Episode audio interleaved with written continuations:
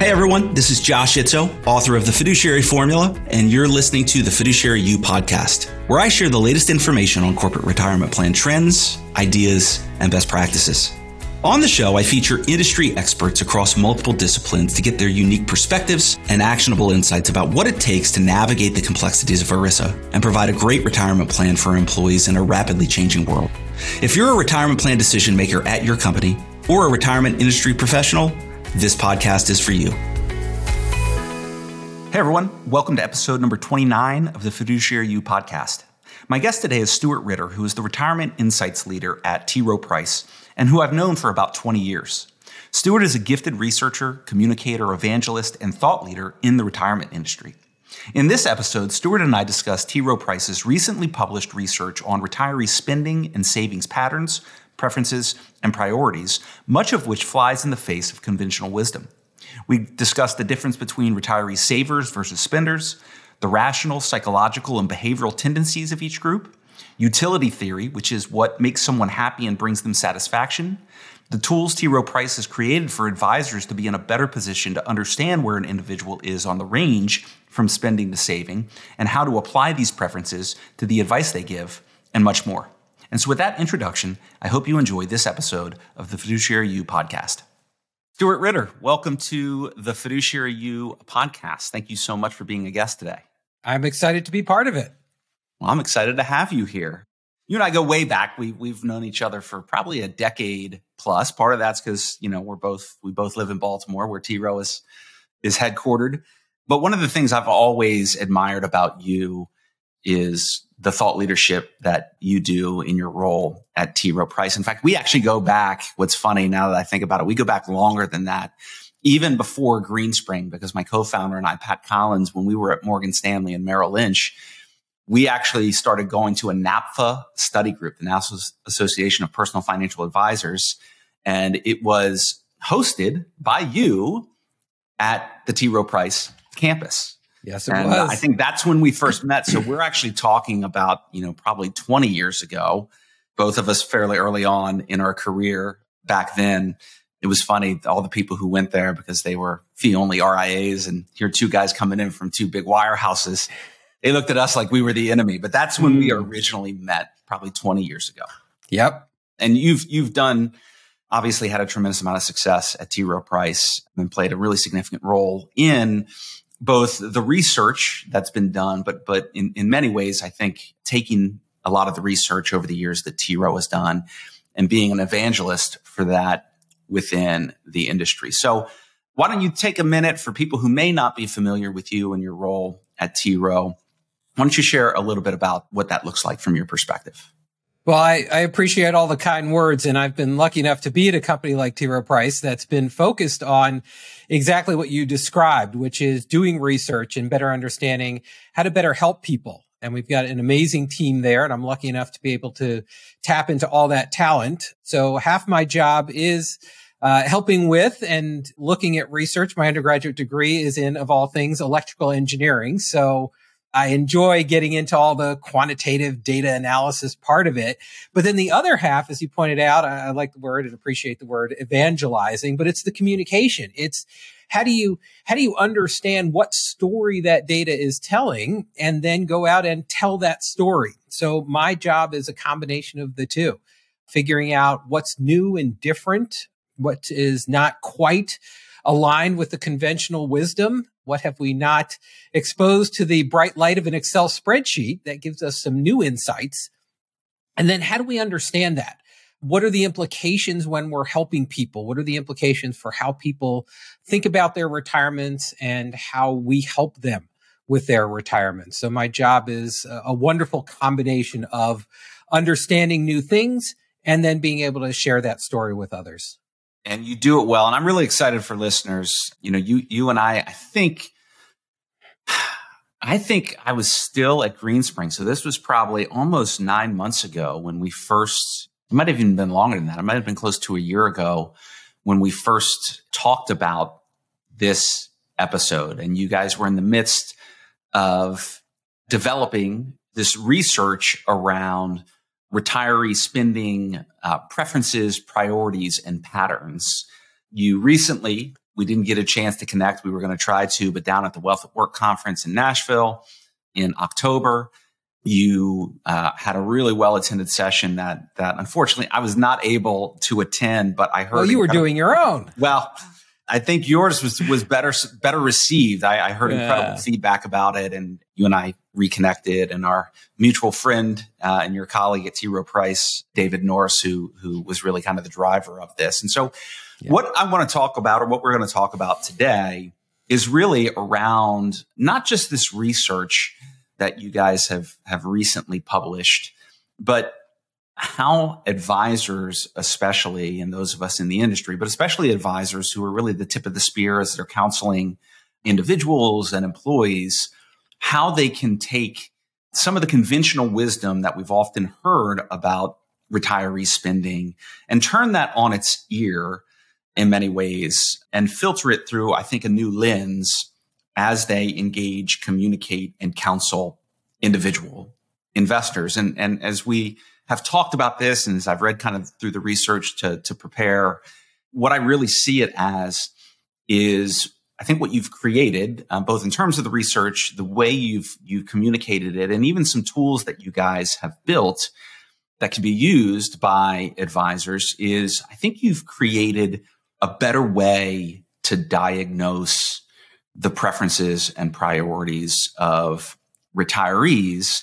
And through that diagnosis, the prescription is going to be a lot better. So why don't you talk a little bit about the genesis of this research and what prompted you to take a look at it and maybe some of the things that that as you uncovered what retirees were actually not just saying but actually doing with their money in retirement what were some of the things that surprised you relative to the way in the industry we've traditionally approached retirement spending and income in retirement. Yeah, we have this wonderful researcher at T. Rowe Price, Sudipto Banerjee, PhD in economics, spent a whole bunch of years at EBRI doing research there.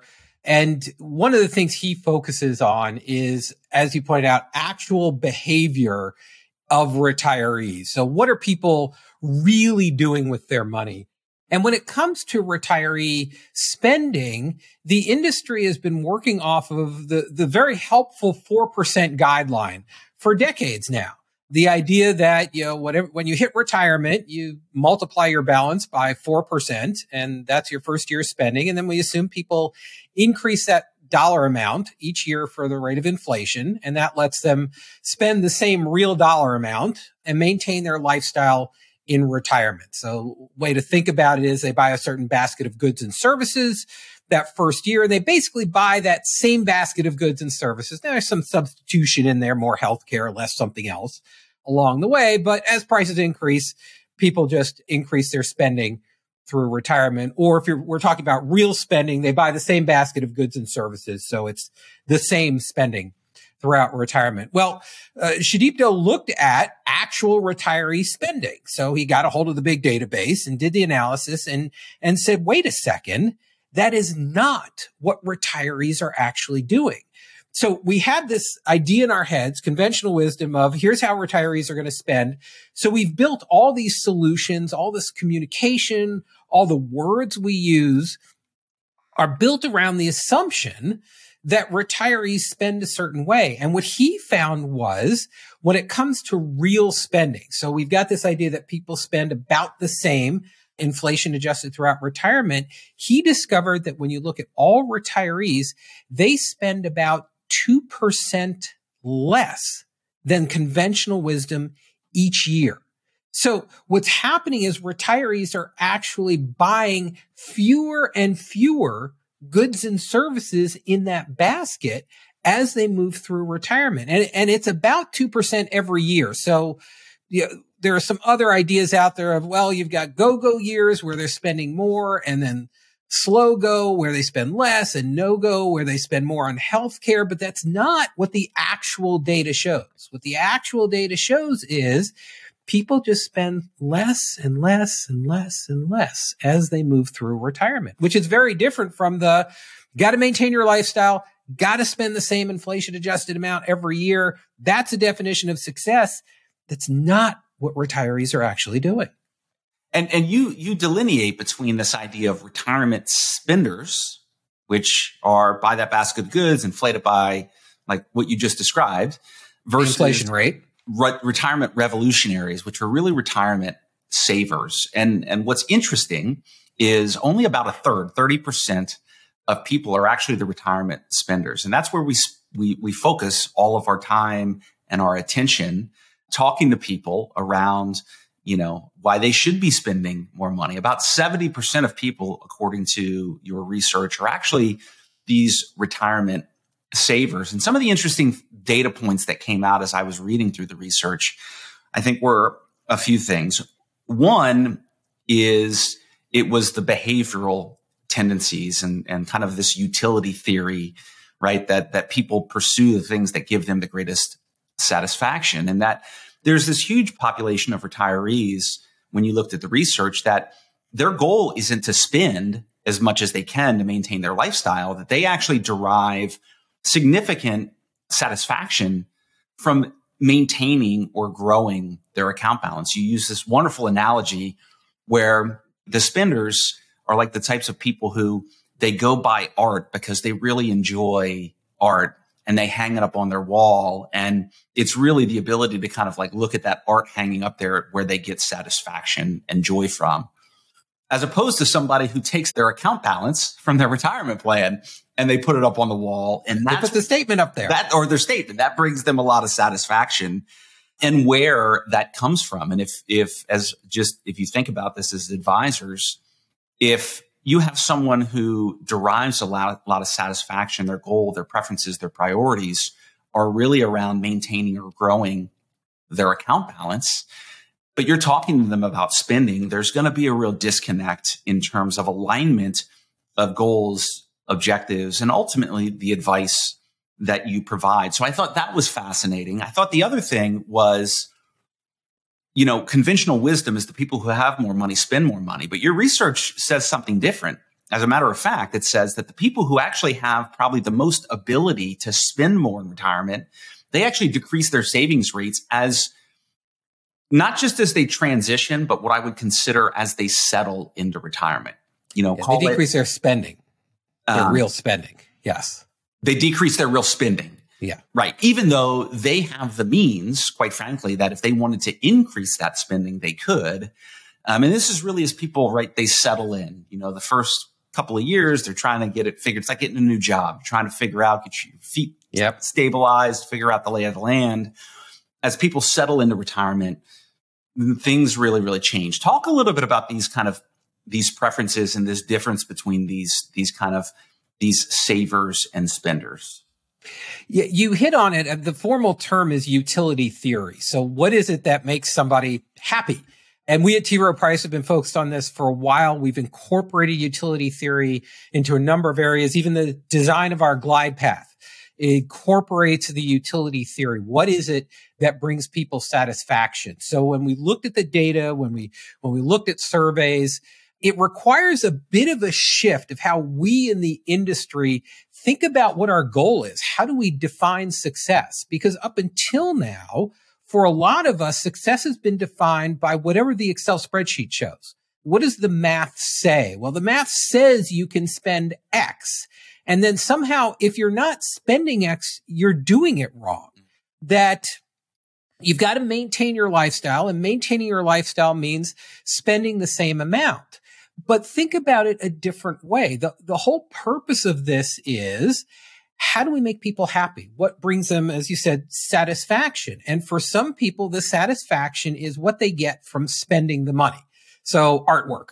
But for other people, the balance is its own source of satisfaction, which is kind of weird because we keep telling people, well, you know, don't buy stuff now so you can save your money so you can buy stuff later on. And we get focused on the stuff, on the buying that somehow that's the only possible thing that can make someone happy, the buying part.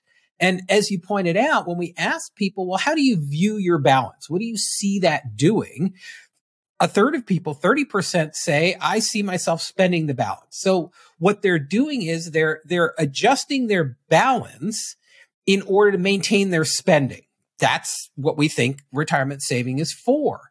But 70% of people flip that around. 70% of people say, I will adjust my spending.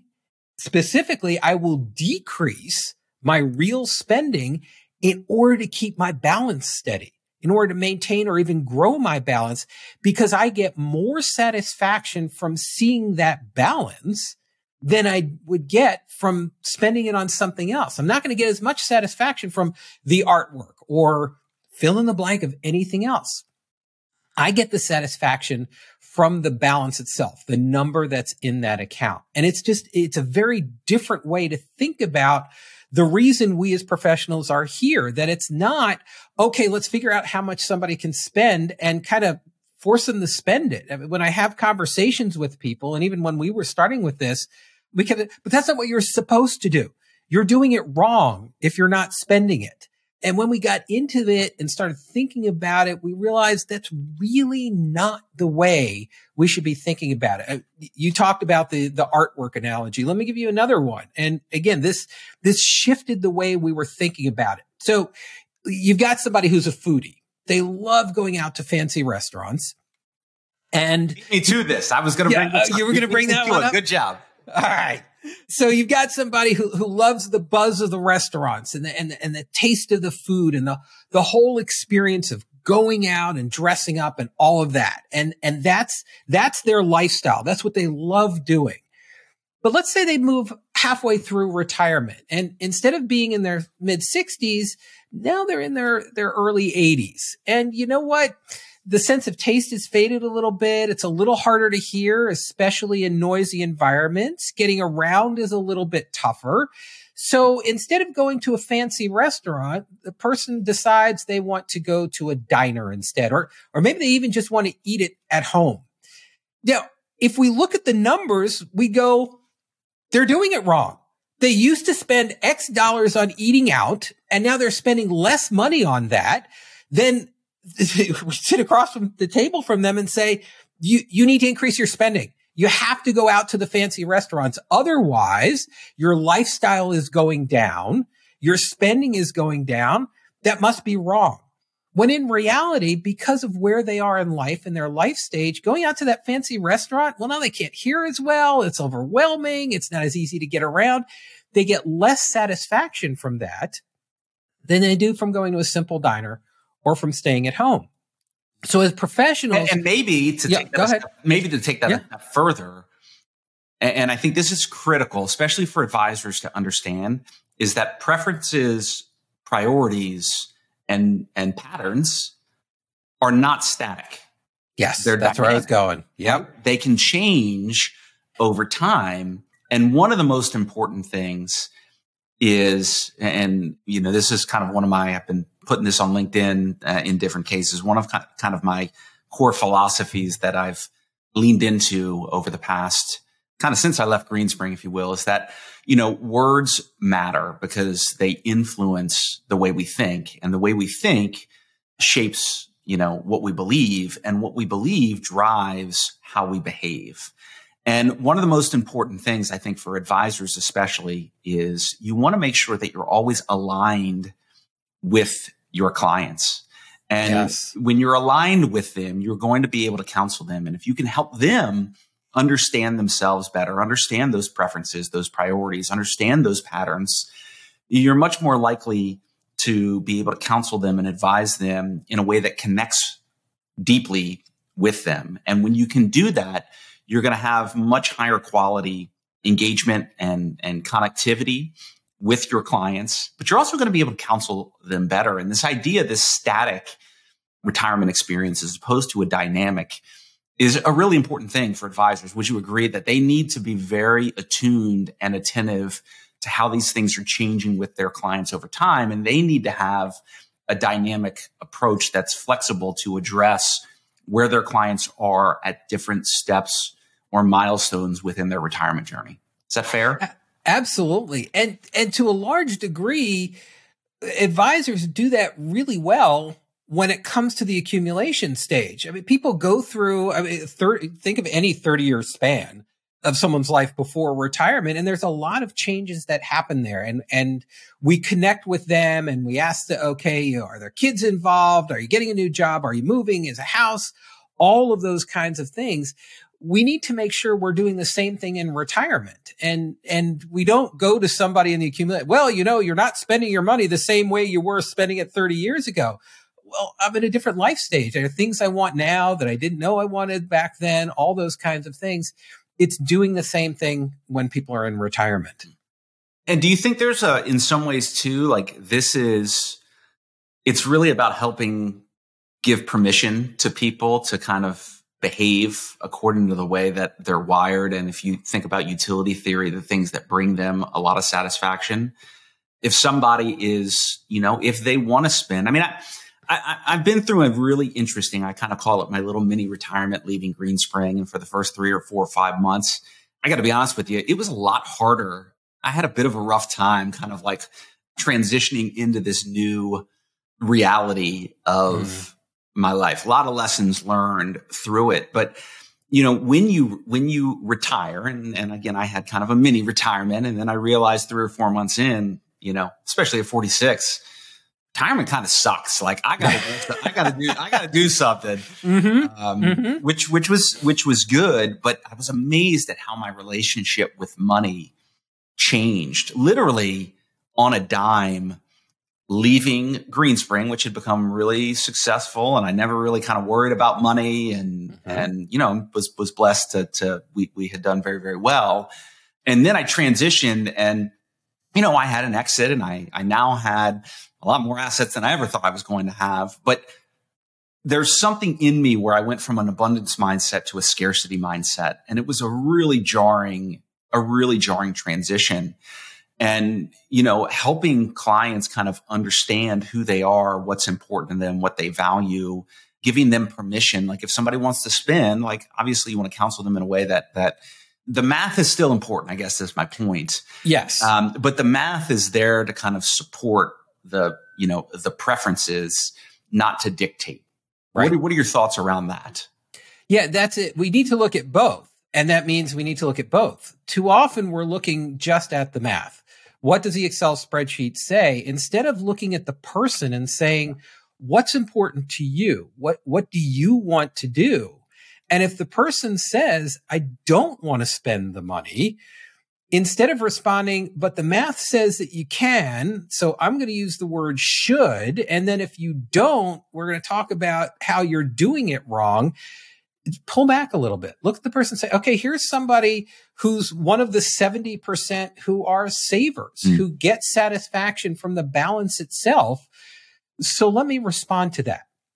Let me focus on that. Let me talk to them in a way that discusses maintaining or growing their balance. Let's talk about, okay, if they do want to adjust their lifestyle, their spending, let's talk about where that is, what makes them happy and shifting that conversation a bit. So making sure that as advisors, we are focused on those preferences that as part of this program, we at T. Rowe Price put together a tool to help figure out what those preferences are. It's a, a, you come up with a spender saver score. So we recognize you're not really, no one's really one or the other. You're somewhere on a spectrum. We all I took that by the money. way. I took that did, for myself. Did you? By the way, I'm a two eight. I trend slightly towards spend. Okay. So, so there you go. So that, that's helpful information for you to have. And if there was somebody helping you, helpful information for them to have. So we put that tool together for exactly that reason. Where mm. am I? What are my preferences? And it's not like, okay, I've done this once. I'm locked in for 30 years. You're, you're going to take it a couple of times over the course of whatever. It change. Yes, absolutely. It yeah. does change. So, so as advisors, as we're thinking about it, making sure that our approach is, okay, who is this person mm-hmm. and what are their preferences? And then what am I doing to connect with those preferences? You've talked about it a number of times. Am I aligned with what someone's preferences are? Because if, if you're not as an advisor, there's risk there. Right. That if you're talking past somebody, mm-hmm. that relationship starts deteriorating. You're not meeting the needs. You're not meeting somebody where they are. And at some point, that you know, gets bad enough that someone's like, okay, this person isn't hearing me. Mm. This isn't working right. So making sure that that alignment means that you're connecting with them and what those preferences are. And then it makes it a whole lot easier to have the conversations about solutions. Here's why we're doing this. Yeah. And interestingly, it could be the same solution that you apply to a spender as you do to a saver. It doesn't necessarily mean, I mean, certainly the solutions can change, but it could be the same solution, simply how you describe it, how you talk to them about what it will do for them. If you're doing a better job of connecting it to the preference they're interested in, you're simply going to be more effective. I think that's a, I think that's a great point. And if you take this, you know, again, I, I think this framework you guys have created is a better way to diagnose and to understand those preferences. You know, my advice to advisors would be even to take it a step further. And once you have a better understanding of what someone's preferences are, dive or dig deeper to figure out not just what those preferences are, but why do they have those preferences? Because I think that is, that is something that could be, is, is really, really impactful. And I, through all this research and what you've said is really to treat people, you know, as, as individuals instead of, of these kind of like mass cohorts of folks. You know, some people, right. maybe they want to leave a legacy. And this is generally part of the planning. You know, advisors, I think, feel more comfortable with like the formulaic scientific. That's why we like spreadsheets, right? And Monte Carlo yep. analysis. But I'm with you. Right. It's, it's not yeah. messy. When you start to yeah. get into, you know, an understanding of why motivations are driving people, it can get, you know, it can get a little messier. And a lot of times we don't want that, but understanding not only what people's preferences are, but the motivations behind those preferences. And I think this came out in some of your research. You know, maybe somebody wants to maintain or grow their balance. They want to be a saver because they have charitable inclinations or they want to provide for their kids. Maybe they're risk averse. Maybe they're worried about this kind of unknown. Like, I don't want to spend too much early on because what if something catastrophic happens, right. you know, in 15 years? Like, will I be able to deal with that? It's really un- important to understand what those motivations are. Absolutely. We kind of bucketed the potential motivations into, into three areas. The rational, the behavioral, and the psychological. So rational is somebody who's got, for example, a specific goal. As you pointed out, I want to leave it to the kids. I want to leave it to a charity. I'm worried about a, a nursing home bill or healthcare expenses later on in life. And we have a whole other separate program we've put together about how retirees actually experience healthcare our researcher Sudipto Banerjee got into the data and said, well, everybody thinks this one thing, but the data shows something else. So if anyone's interested in that, maybe we can do a whole nother put podcast. That, I'll put that. that in the show notes as well. Okay. We'll, we'll, link out to all of that so people can find some of this research that you guys have done. That, that'd be great. And understanding, you know, that goal that somebody has, or as you pointed out, I don't have a specific goal for this money, but I might want to spend it later on. And to spend it later on, it means I need to save it now. So understanding that as a motivation as an advisor, then it, it leads you to different conversations. Okay. How much do you want to to give to the kids or charity? Or if it's really a medical issue, well, that might be better solved by an insurance policy rather than self-insuring by, you know, well, I'm going to take $300,000 and just set it aside. Well, you know what? You don't do that for your car. I mean, you might get into an accident and it costs you $300,000, but that's not how we manage that risk. We manage it differently. And that's a great so your, point. Your solution is different. Yeah.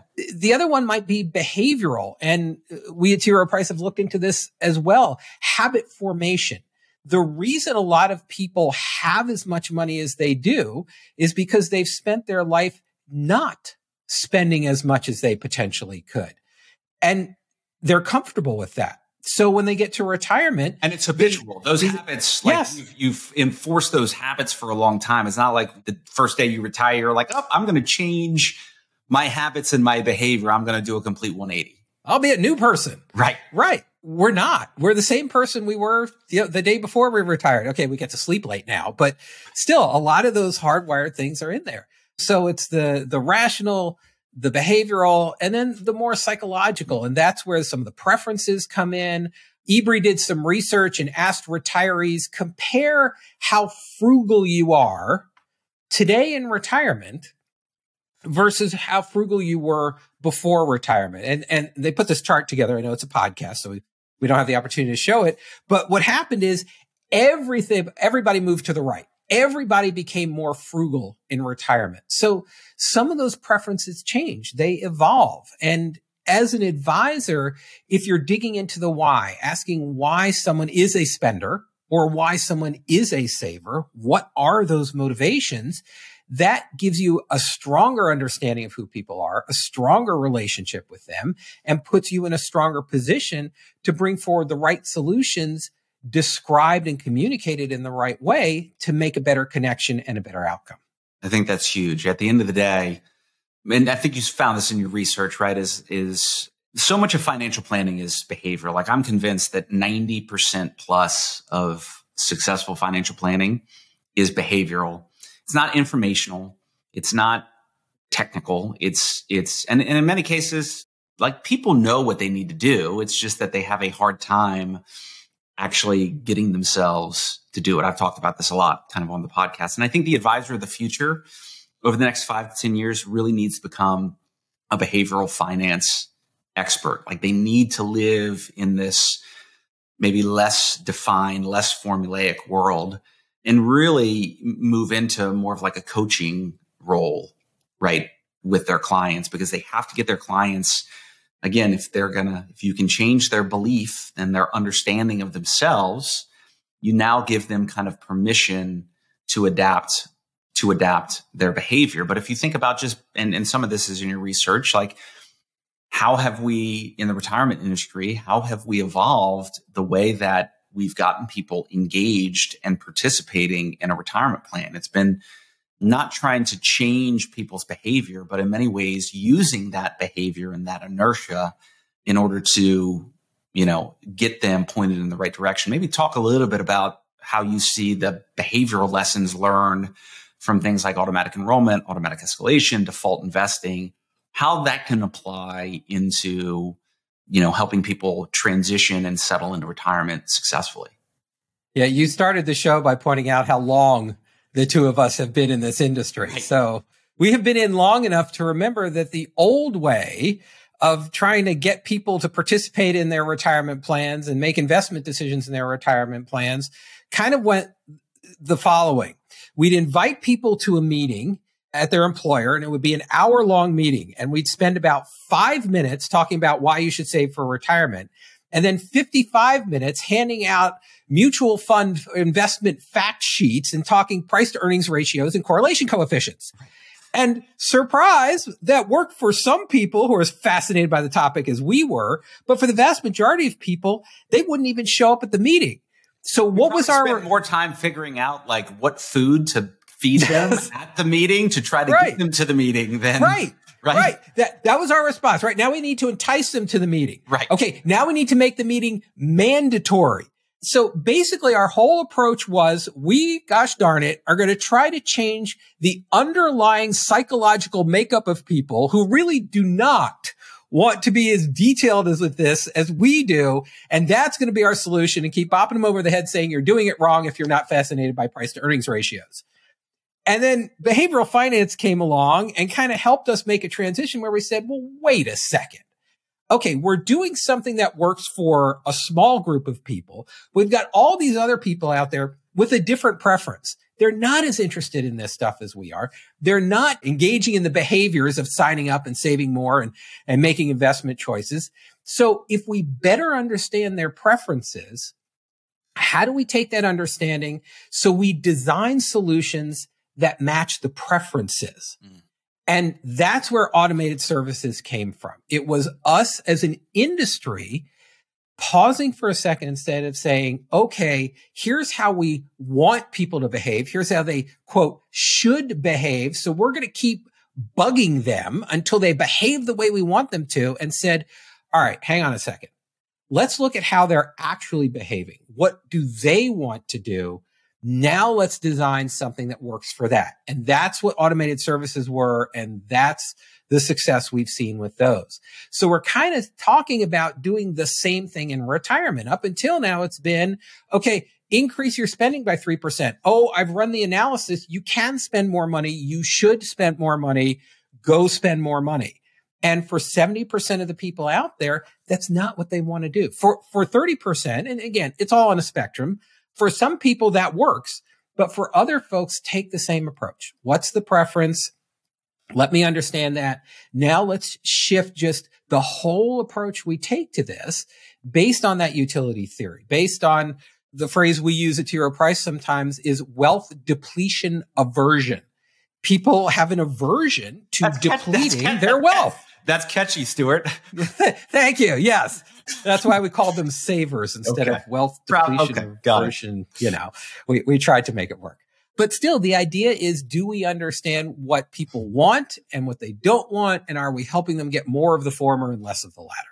Yeah.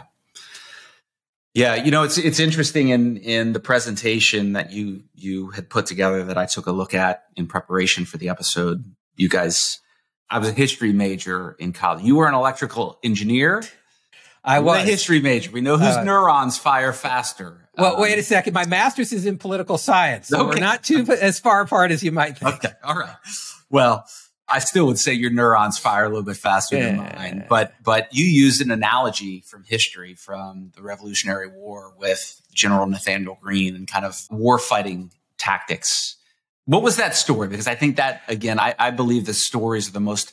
I have a mentor of mine named Mike Donahue, who, who's an incredible guy, but he's he's he's told me for years that that uh, and he's a wonderful storyteller, but he says that that he or she who controls the metaphor controls the conversation. And there was a really good metaphor that you used from history, from the Revolutionary War, to kind of describe how we in the the industry need to adapt the way that we are engaging with the people that we serve. Do, do you want to just maybe touch on that for a moment?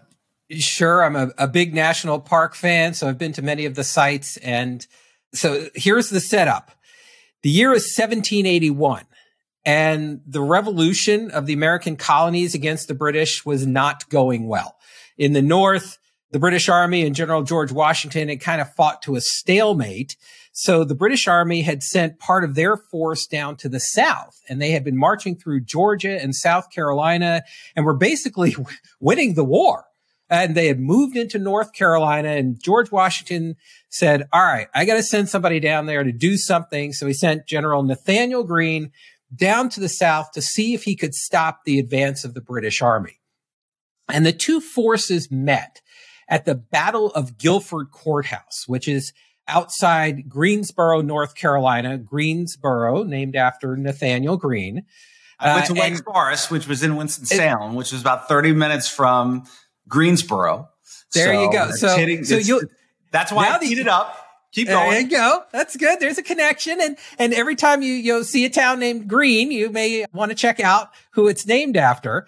And let me do a quick aside about what was going on with the fighting forces for the Americans during the American Revolution. And many of you are familiar with this. There are actually two components, two groups in the American fighting forces. There was the Continental Army. So those were the professional soldiers.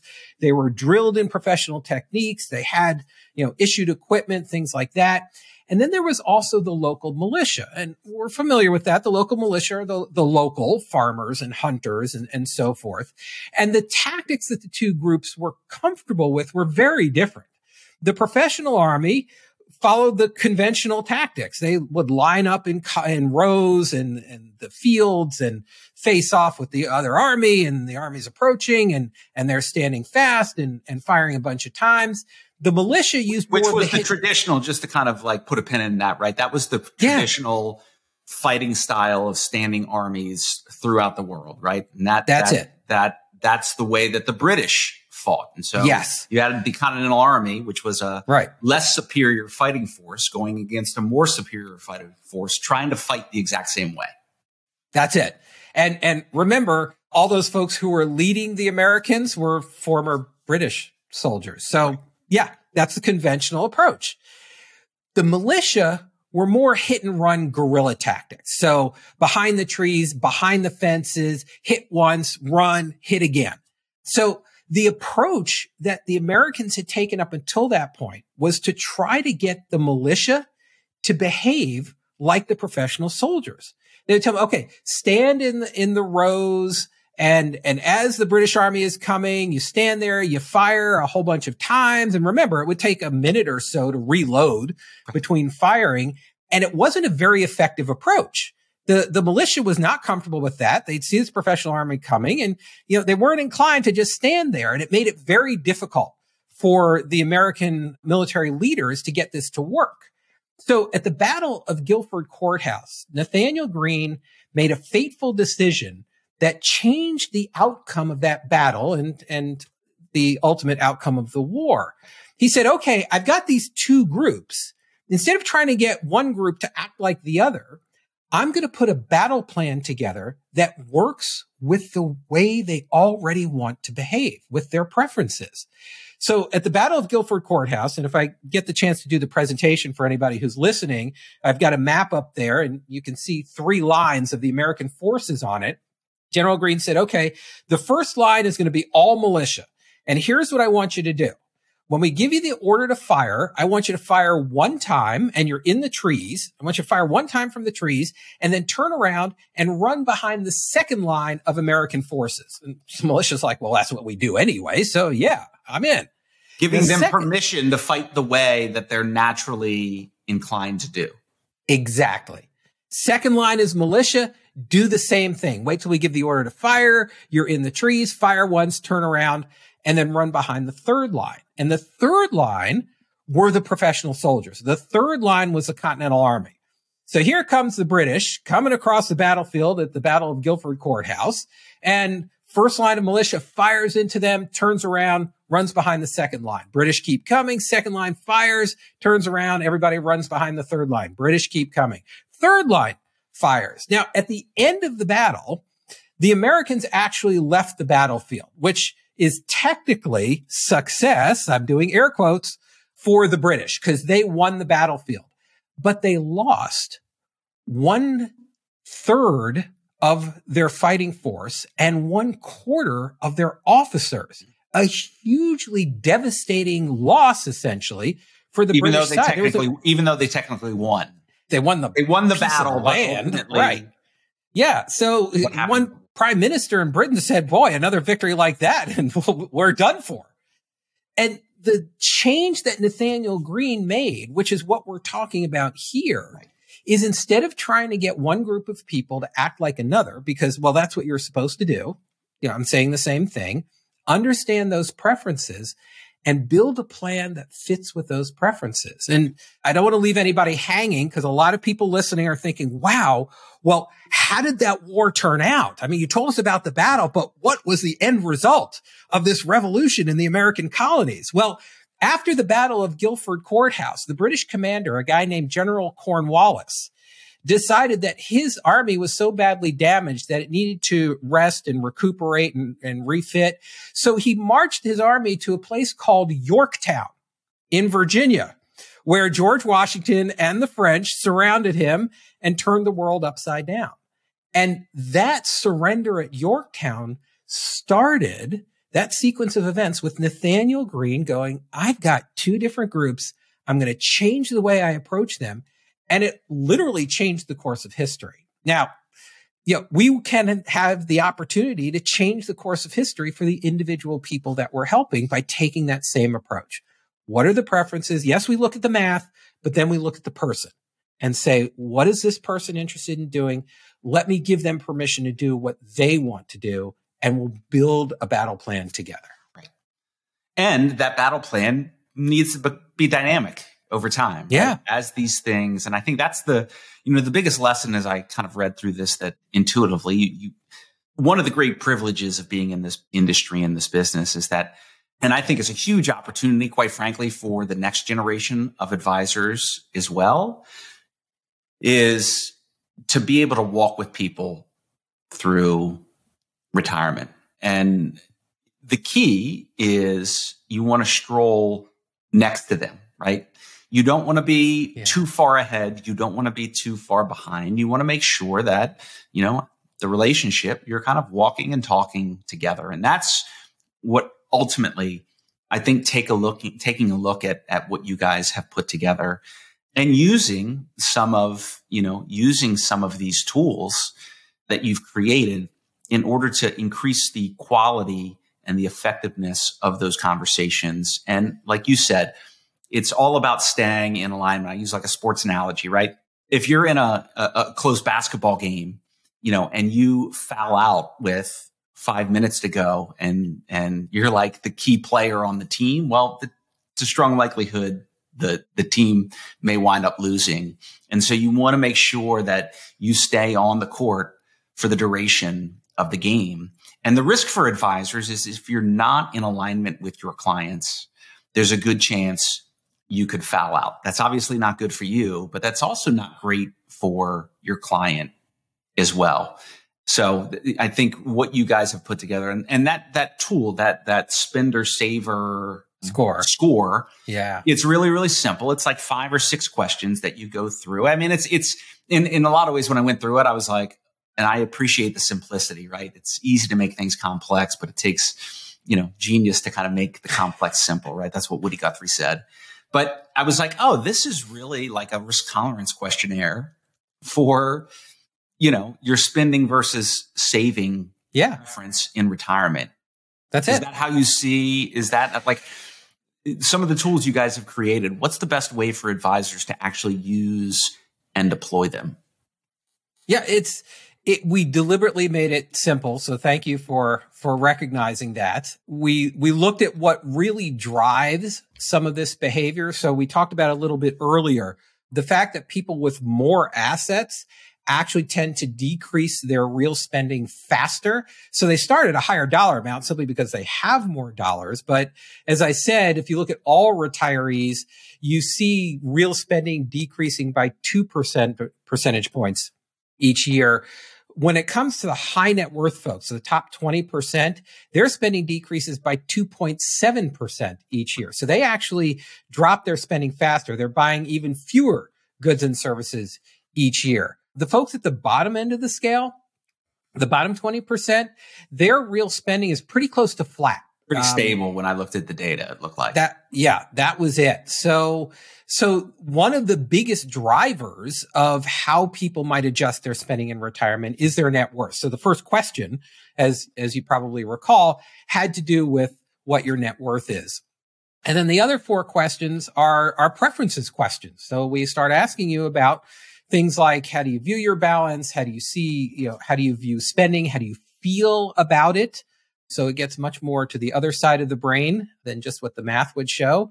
So keeping it simple, giving people a sense of it. But then as we talked about earlier, got to get into the why. What's driving it? What's motivating the spending behavior or what's motivating the saver behavior?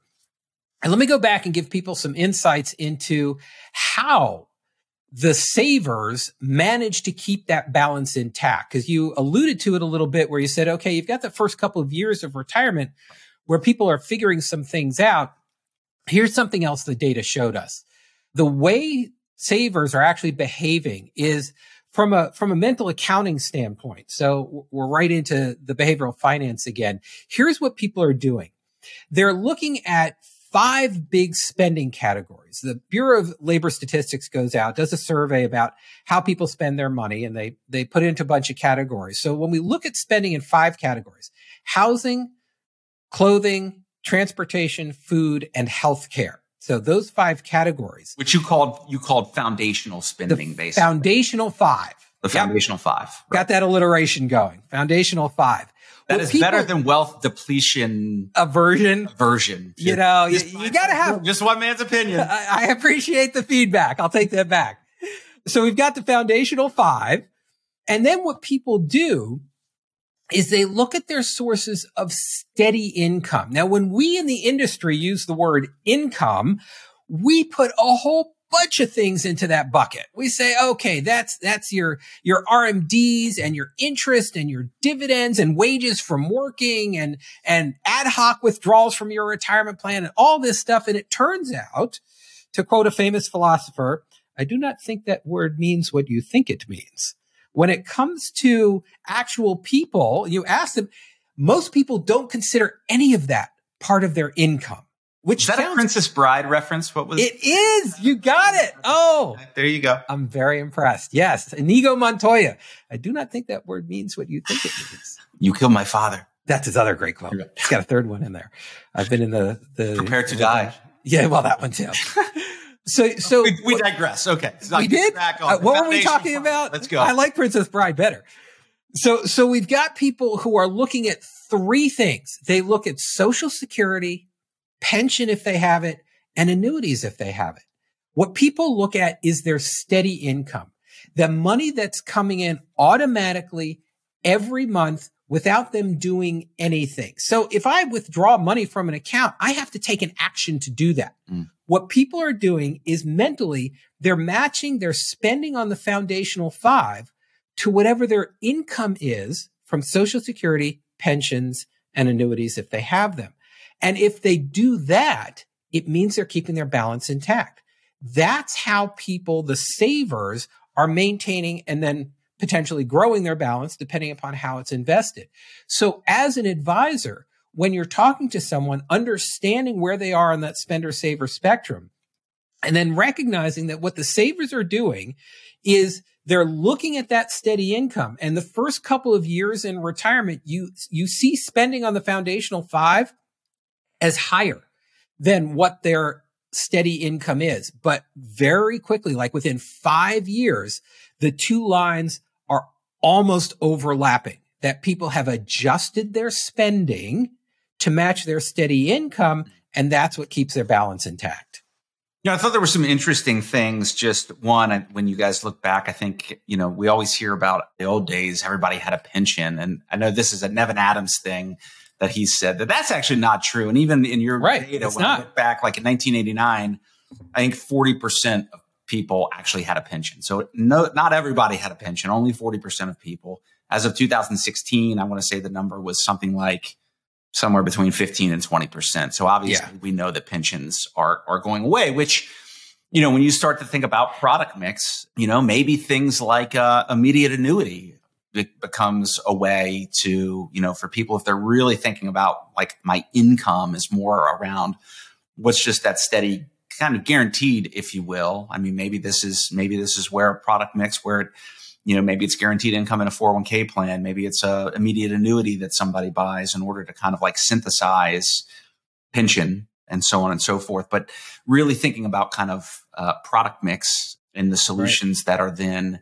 deployed. I thought it was interesting in looking at the research is that, you know, you always hear, and, and I think the, the one of the key takeaways here, right, is that conventional wisdom and rules of thumb are elegant in their simplicity but may not match up with reality. You know, you always hear about people spend 75 to, you know, 80% of their pre-retirement income. Like that's the number that you have to get to. But, you know, it was, what was interesting was it, it when you look at that, that kind of transition phase, call it the first five to 10 years, you know, you had some people, the range you guys used was like 80 to 120%. You actually have some people, a small percentage or smaller percentage of people who, once they retire, they spend more than they did pre retirement. You have a certain yep. segment that spends about the same, and then you have a larger segment that actually spends less.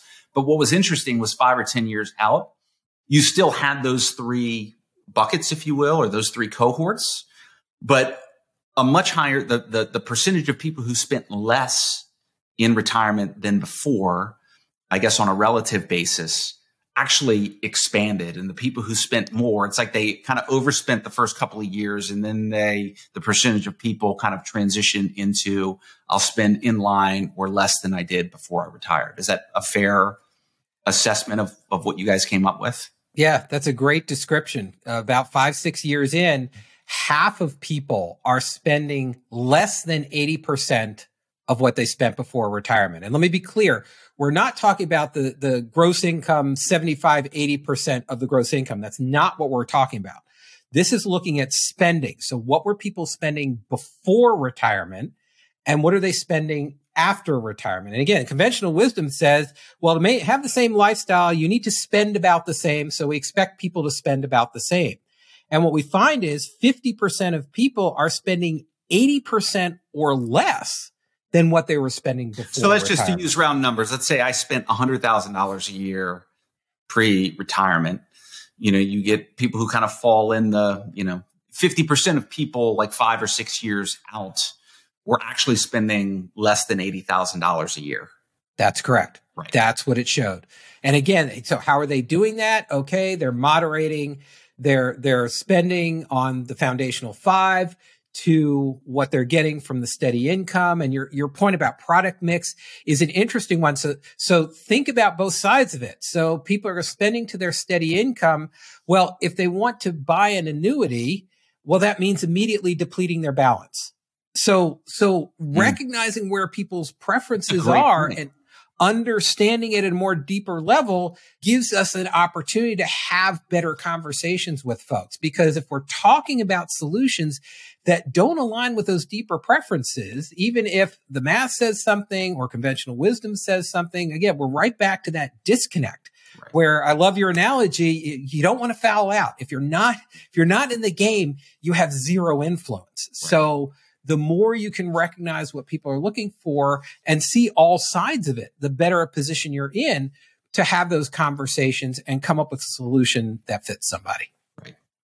You know, one of the things as we start to kind of wrap up, you had mentioned was, and maybe you could talk a little bit further because I just think it's interesting. I'd, I'd be interested in how you guys do this, but you know, you had mentioned this idea of utility theory is kind of built into your glide path within, you know, T. Rowe's target date solutions.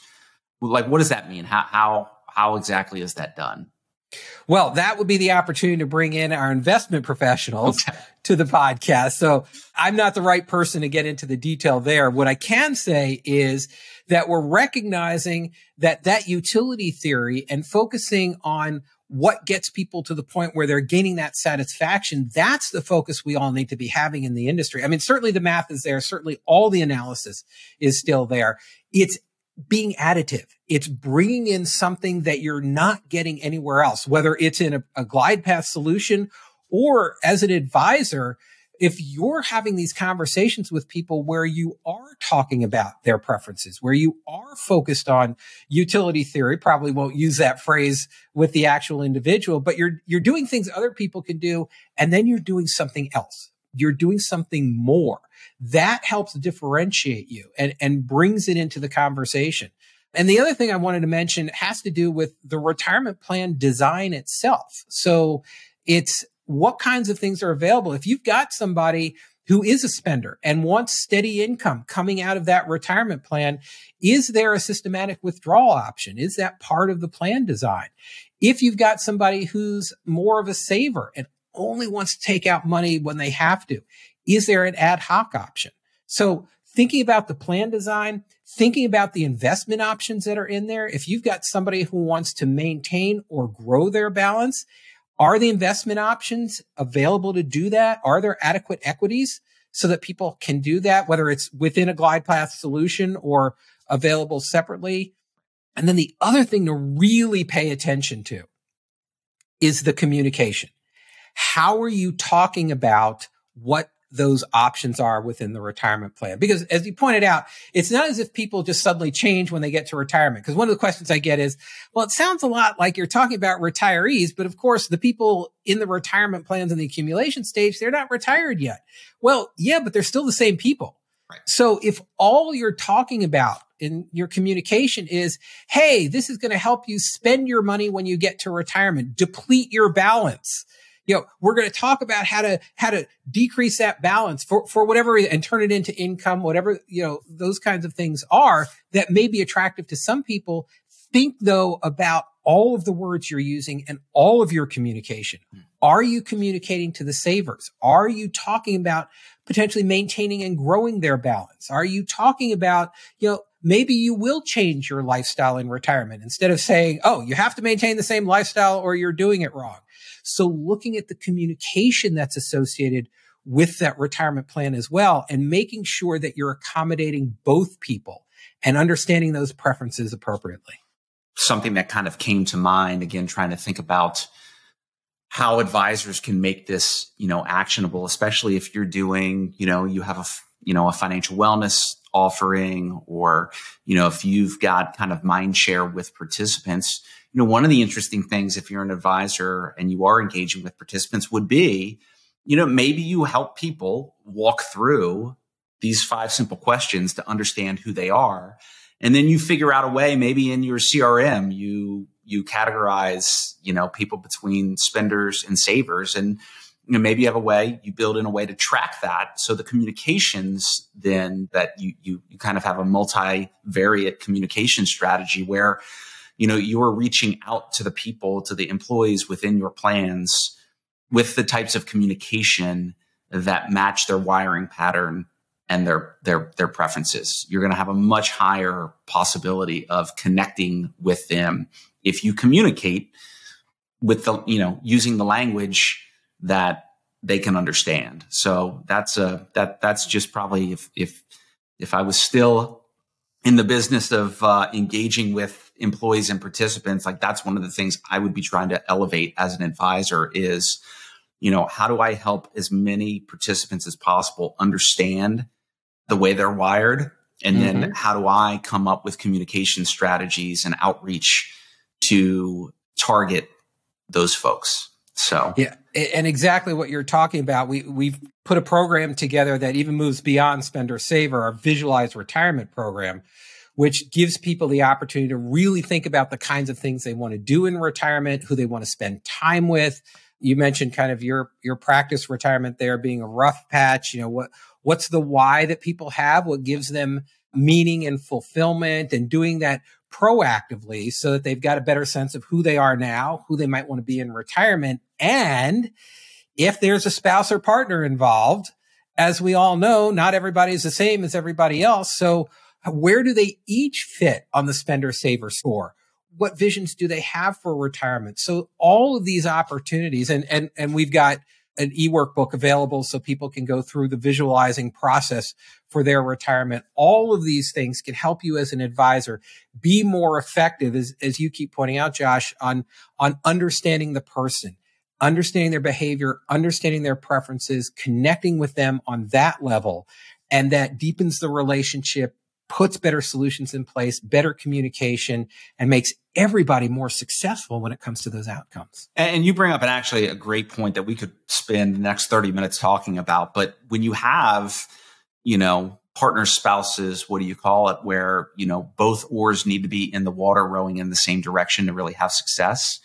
If you think about a really powerful outcome of this is you know, if you can get partners together and help them each understand their preferences, if they're the same, it's probably going to make life easier. But if they're different, that's where a lot of friction comes from, or that's mm-hmm. where a lot of misspent energy and burning a lot of cycles. And so the power of helping couples understand their preferences and come to appreciate one another's preferences and then figure out a way to navigate okay, if you're a, a, a saver and I'm a spender, how are we going to come up with a strategy that values both of our perspectives, but yes. where we can kind of work together instead of we can be the militia and the Continental Army instead of the Continental Army against the British Army, if you will, instead of us fighting and battling and going to war. You know, how can we be on the same side of the fight, if that right. makes sense? And if you complement each other, you're much more effective together. This was a was was awesome. I like I, you know, I'm a research geek, so like when I was reading all this stuff, Stuart, I was like, this is right up my alley. But where can people go to stay connected with you and to learn more about some of these really good resources that T Rowe has um, developed and offer? You can contact your T. Rowe Price representative. If you have one, you can come to our website, troweprice.com forward slash FI for financial intermediaries. And we have all of the programs that I described there, as well as a host of other information, the white paper that was built based on the research, and then the presentations we've put together, tools that we have available. So get in touch with us, whichever way is easiest for you. We want to match your preferences and then we'll make sure that you've got the information you need and the tools you need to put this into action and be more effective helping people. Awesome. The one question I ask at the end of everything, so right before we wrap up, is you know, my one of my personal missions is to teach people to be better fiduciaries and to make them smarter fiduciaries. I always ask guests, what's your one best piece of advice that you would give to somebody who is a fiduciary, whether it's an advisor, whether it's a retirement plan committee member, what would be your best piece of advice? The more you can understand what someone's trying to accomplish, the better a job you're going to be getting them the right solution. All right. I like it. Succinct. Good. There it is. Well, Stuart Ritter, it has been a really enjoyable conversation. Thank you so much. And, and, and uh, I think this was for advisors that actually want to kind of take the next step and they really want to start engaging with understanding the why and not just the what with their clients. I think you guys have put together some, some great resources. So thank you so much. And, you know, it's, it's been a lot of fun. Well, thank you for the opportunity to be here. Congratulations on the success that this has had and all the growth that you're experiencing. I'm, I'm thrilled to be part of it. Thank you. Awesome. Thanks. Thanks for listening to today's episode with Stuart Ritter from T. Rowe Price. If you'd like more information or to learn more, go to fiduciaryworks.com slash podcast.